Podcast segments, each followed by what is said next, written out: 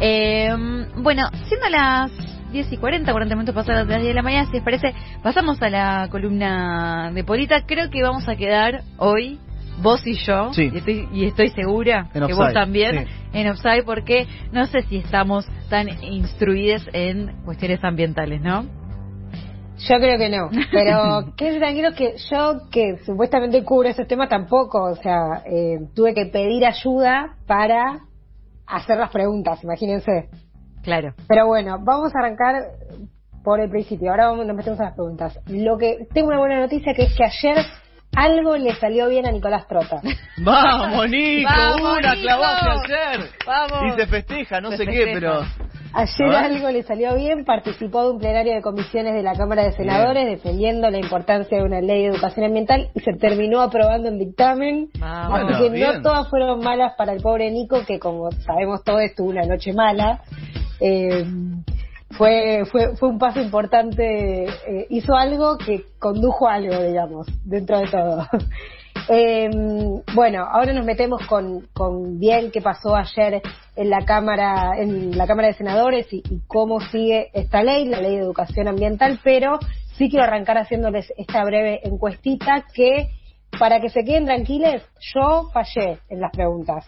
Ah, bueno, eso me deja un le poco escribí, tranquila. claro, ayer le escribí a, a Belén Silva, obviamente, nuestra Quique Viale, y le dije, Belu, tirame preguntas para hacer al aire eh, que no sepamos, o sea, que, que deberíamos saber y no sepamos. Claro. Y me hizo dos preguntas, yo fallé, y a ver, quiero saber Mm. ustedes qué onda. Yo si- vos fallaste- Tengo Google acá igual, ¿eh? Si vos fallaste, olvídate. Bueno, Yo me a voy a ver. machetear.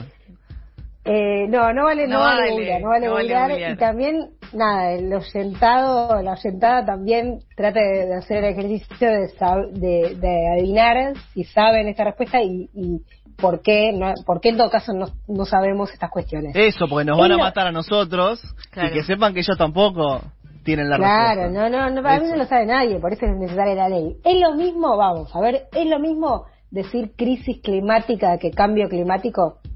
No. Lo estás arriesgando así porque... Yo me sumo, no tampoco. No, no, creo. O ¿Por sea, qué? sien- siento que, que leí sobre esto, pero no lo puedo argumentar A en ver. este momento. No, pero mi respuesta sería que no, no puedo fundamentarlo. Bueno, bien, ahí me, me, me pasaba me- bien, o sea, la respuesta está bien, eh, obviamente está, está, sería muy importante que sepamos eh, por qué y a qué nos estamos refiriendo. ¿Puede tener que ver con la Eh, intervención en eso? Mira, te daré una definición, porque también, digo, a mí me cuesta entender concretamente a qué se refiere a un un, eh, esto. Dice, el concepto de crisis climática intenta ser más amplio que el proceso de cambio en el sistema climático, implicando eh, la expresión, la urgencia que representan para la humanidad este problema y sus impactos asociados. O sea, el término crisis eh, conlleva un cambio profundo y de consecuencias importantes en un proceso o en una situación, o la manera en la que estos son apreciados, por lo que asociado al cambio climático enfatiza la condición de urgencia. Eh, lo que venía leyendo es que en los últimos años se, se usa con mucha frecuencia el, término crisis climática por encima de cambio climático por, bueno, esto que decís vos en un punto, ¿no? Eh, de- eh, la, la expresión de urgencia y cómo se interviene en, en esas problemáticas. Es algo que yo ayer lo tuve que leer e incluso ahora, leyendo la definición así, sigo teniendo un montón de dudas y no termino de entender bien exactamente a qué refiere, pero que, eh, bueno, es algo que tendríamos que saber eh, porque refiere justamente a nuestra manera de vivir y a cómo va a ser el mundo en este momento y en el futuro, ¿no? Claro, creo que, pe- perdón, Eh, Polita, que te interrumpa, que sí, justamente sí. como no es tan cotidiano, yo, eh, haciendo memoria, eso creo que apareció, eh, recordarán que Futurock hizo un curso de comunicación ambiental muy recomendable, Sí. que eh, creo que eran tres encuentros. En el primero me parece que ya hablaban de eso y que yo ahí tomé nota de esa diferencia. Pero pasa esto, como no, no lo incorporo cotidianamente o, eh, o, o no está en la discusión cotidiana eh, de, de tal vez lo que leemos o, o sobre lo que debatimos, eh, no puedo argumentarlo. ¿Se entiende? Entonces como que Claro. falta eh, eso, me parece, que esté más presente. Sí, totalmente, totalmente. Y a ver, em, otra pregunta. ¿Ustedes saben qué, a qué corresponden las tres R de la economía circular? No. Dale, Polita. No, no. Más fácil. Esa es re profunda. Supuestamente esta es re básica, ¿eh? No, no, me siento re mal. Er, eh, Belu me la tiró como, bueno, esta... Perdón, dale. Belu, perdón. Eh, bueno, Reciclar Es, la- son reciclar, y me, fa- me faltan dos. reciclar, reducir y reutilizar. Belén me decía justamente, mucha gente piensa que economía circular es solo el reciclado, pero Claro. la primera Claro. acción es la reducción, o sea, que no, no significa consumir menos necesariamente, sino consumir mejor y, y conscientemente, o sea, no consumir cosas a menos que sea necesario, reducir significativamente, no sé, el consumo de papel, quiero decir, un montón de cuestiones y esa es la primera acción de la economía circular cuando todos creemos que la primera es justamente la última, no sé decir la última, pero reciclar. Bueno, dos boludeces que no son para nada boludeces, para, digo, boludeces el ejercicio para eh, graficar que no sabemos nada eh, de cosas que son absolutamente básicas para nuestra convivencia con el mundo y que deberíamos eh, saber desde muy chiquitos y chiquitas para, bueno, justamente incorporar esos conocimientos y articularlos con todos los otros conocimientos de la educación formal y de la adquisición de la vida experiencial y que ahora no está pasando. Eh, toda esta introducción para contarles que se está debatiendo eh, en el Congreso la Ley de Educación Ambiental.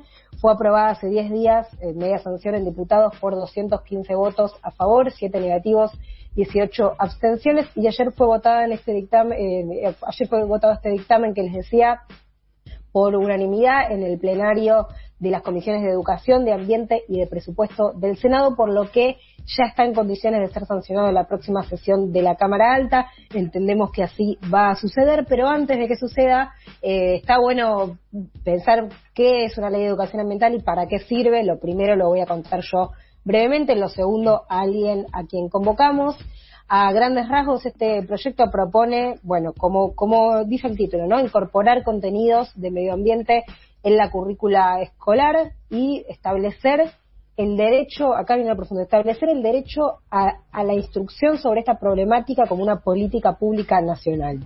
Es una iniciativa impulsada por el Poder Ejecutivo que busca justamente esto, ¿no? Eh, construir conciencia basada en, en la solidaridad, el respeto, la inclusión, la concientización sobre el derecho humano a un ambiente sano, que, es algo expresado en la Constitución Nacional directamente, nada que nadie esté inventando. Y es importante porque, porque algunas provincias ya tienen su propia ley de educación ambiental, pero no existe una reglamentación que sea federal.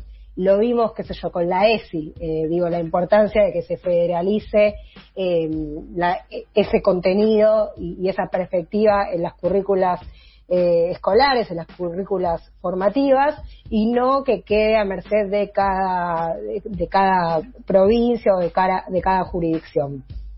El proyecto establece la creación de una serie de organismos que instrumenten esta política de educación ambiental en todo el territorio nacional. Esos organismos van a elaborar, diseñar estrategias, acciones de educación ambiental integral y eh, lo que establece también es que, bueno, acá sí cada jurisdicción va a disponer de la modalidad, según las, las condiciones que tenga, eh, de jornadas eh, o espacios de mejora institucional dedicadas a la educación ambiental y que tiene que dar difusión a esas actividades. O sea, es incorporar, lo, explicaba ayer, eh, entre otros, Nicolás Trota, incorporar a, lo que eh, se, se enseña en, en las currículas todo lo que tiene que ver con la cuestión ambiental.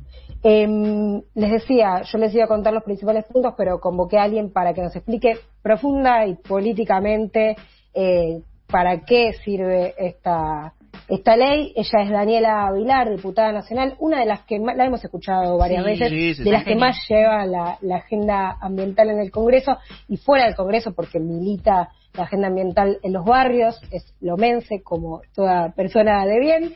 Y esto nos decía en exclusiva para Crónica Anunciada. A ver. Es importantísimo haber aprobado esta ley de educación ambiental en la Cámara de Diputados y esperamos que pronto pueda aprobarse en el Senado. Es una ley muy completa y con perspectiva federal en su implementación. Eh, además está planteada de manera holística, es decir, no escinde a las personas del ambiente o al ambiente de las personas, sino que los aborda, nos aborda integralmente. Esto es importante porque la educación ambiental tiene que ayudarnos a construir un pensamiento crítico de las problemáticas ambientales enmarcadas en un modelo de desarrollo económico, político y social. En esto insistimos siempre nosotros y nosotras.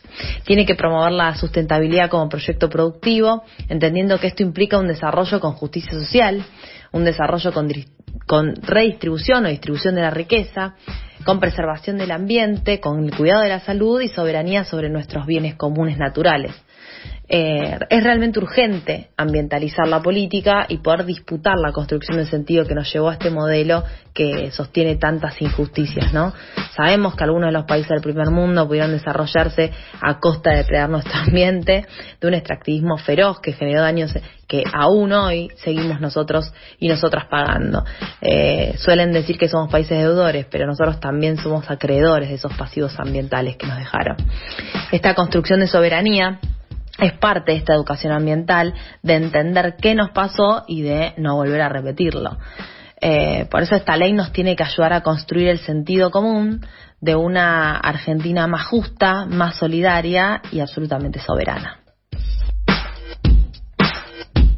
Bueno, ahí estaba Dani Lanera Vilar, diputada nacional. Ella tuvo una intervención muy destacada cuando este proyecto se debatió en diputados y ahora me parecía importante escucharla porque le, eh, habla del derecho ¿no? a la educación ambiental, o sea, habla de, de otra cosa más profunda que la que hablan muchos y muchas cuando se refieren a este tema y para mí es, es referente en estas cuestiones, por eso quería compartir con ustedes. Ayer hice un ejercicio curioso. A ver. Eh, googleé manuales eh, de educación ambiental y me impactó, les invito a hacerlo, la cantidad de noticias vinculadas a censura sobre manuales que hubo en la historia argentina reciente, de los últimos, la última década, eh, de manuales que se habían impreso, se habían aprobado, se habían impreso, que tenían, por ejemplo, eh, una nota de revista MU de 2012 cuenta que eh, un año antes, en 2011, por primera vez en la historia, el Estado argentino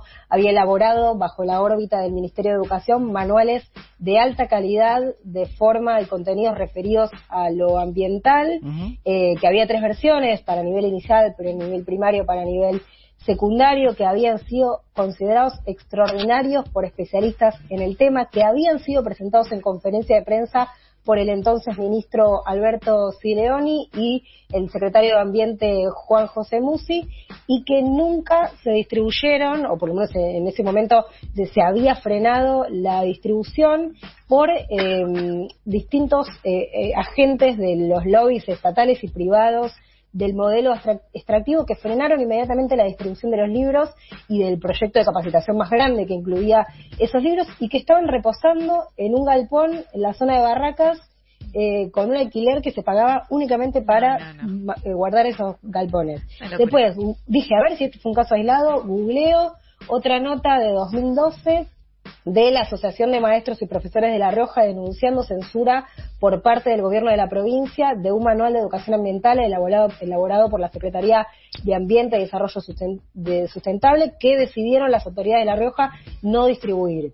Y así un montón de noticias que eh, quizás es obvio lo que estoy diciendo, yo no lo sabía y por eso lo comparto, eh, con un lobby permanente para que no se sepan algunas cuestiones básicas como que el agua es un derecho, ¿no? Algo que parece fundamental y, básico. Bueno, hagan el ejercicio porque me, me pareció súper interesante ir descubriendo y trazando, habría que hacer el, habría que hacer el ejercicio más global de trazar cómo fue la línea de censuras en torno a los manuales, lo dejo para quien quiera tomar la tarea, pero eh, bueno, muy interesante y muy necesaria entonces esta ley para, eh, digamos, sopesar todos esos, eh, esos casos de censura y esa ignorancia organizada que venimos teniendo en estos temas. Cierro con esto porque me fui largo. a propuesta del oficialismo de aprobarse esta ley va a ser denominada con el nombre de Fernando Pino Solanas.